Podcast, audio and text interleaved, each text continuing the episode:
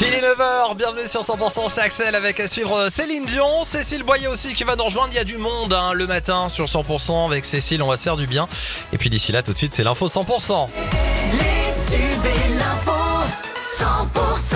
Une Cécile peut en cacher une autre, Cécile Gabod pour l'info 100%, bonjour Cécile. Bonjour Axel, bonjour à tous. Installé depuis dimanche sur la commune de Saint-Cyprien, le convoi de plus de 200 caravanes de gens du voyage a quitté le parc de la Prade hier matin. Une délocalisation provoquée par la forte mobilisation des habitants du village hein, qui ont partagé leur indignation via les réseaux sociaux et créé une pétition en ligne qui a recueilli de nombreuses signatures. C'est la troisième fois en 15 jours qu'un groupe s'installe de façon illégale dans le village. Hier soir, les habitants étaient aux côtés du maire qui a tenu un discours devant la mairie, un rassemblement qui leur a permis de partager leurs craintes et face à cette problématique, mais aussi d'apporter leur soutien à la municipalité. Écoutez. Solidaire dans toute son action, il a très bien réagi. Mais je pense qu'il y a une sorte de, de, non-dit là-dedans, c'est pas pourquoi. Ils ont été protégés jusqu'au dernier moment. Il a sans doute fallu euh, qu'il intervienne au plus haut niveau pour que ça se libère. On est aussi en colère de l'inactivité de, des services de l'État. Tous les ans, depuis quelques années, ils viennent quand même à Saint-Cyprien puis euh, malheureusement, c'est une autre ville à côté qui va, qui va prendre. Disons que c'est pas assez strict, c'est pas assez réglementé, et puis ces gens-là, ils arrivent partout, ils s'installent. Je marche beaucoup et le parc de Prades, je n'osais plus euh, retourner quoi. J'ai eu un petit peu, un petit peu peur quand même.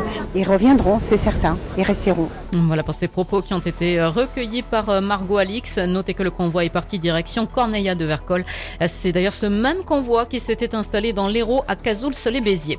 L'enquête se poursuit au camp euh, dans un camping d'Argelès-sur-Mer où un petit garçon euh, de 6 ans s'est noyé. C'était lundi soir. Le petit garçon n'a pas survécu. Les images de vidéosurveillance du camping ont été confiées aux gendarmes de Serré qui mènent l'enquête pour homicide involontaire. Six mois de prison c'est la peine prononcée par la justice carcassonnaise à l'encontre d'un homme d'une quarantaine d'années. Cet homme était jugé pour des violences sur sa compagne la semaine dernière à Limoux. Un déchaînement de violences qui avait éclaté devant l'enfant du couple. L'homme a été incarcéré. Merci d'écouter 100%. La suite du journal avec Cécile Gabod. Guillaume Gomez, ambassadeur de France pour la gastronomie et ancien chef des cuisines de l'Elysée, était en visite dans le département de l'Aude hier.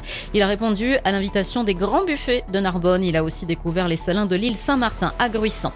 Le foot avec euh, l'équipe de Béziers qui évoluera bien en championnat régional 1 pour la saison 2023-2024.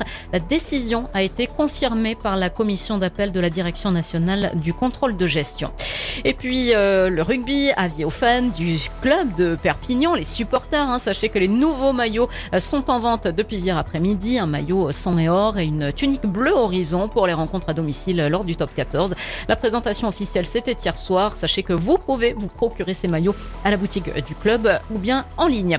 Et puis la 21e journée de Super League ce vendredi en rugby à 13. Les Dragons catalans vont affronter les Wolves. Coup d'envoi du match, ce sera le soir à 21h. Dans le reste de l'actu, Cécile. Eh bien après le rugby, le football Axel est à l'affiche aujourd'hui. France-Panama à la Coupe du Monde de foot euh, féminin. Les Français ont battu samedi le Brésil. Les Françaises ont battu le Brésil samedi et doivent finir le travail aujourd'hui face au Panama donc euh, pour euh, se qualifier pour les huitièmes de finale. Le match se joue à midi. Un premier avion rapatriant des Français du Niger qui a décollé de Niamey en soirée a atterri dans la nuit à l'aéroport de Roissy-Charles de Gaulle. D'autres avions doivent atterrir dans la journée afin d'assurer l'évacuation de 600 ressortissants français pour une opération que les autorités souhaitent clore aujourd'hui à la mi-journée. Quatre départements ont été placés en alerte orange par Météo France pour vague submersion. Le Finistère, les Côtes d'Armor, l'île-et-Vilaine et la Manche. C'est en raison d'une tempête estivale qui arrive par le nord-ouest. Et puis Donald Trump a été inculpé hier pour ses tentatives d'inverser le résultat de l'élection présidentielle de 2020. Une troisième mise en accusation retentissante au pénal de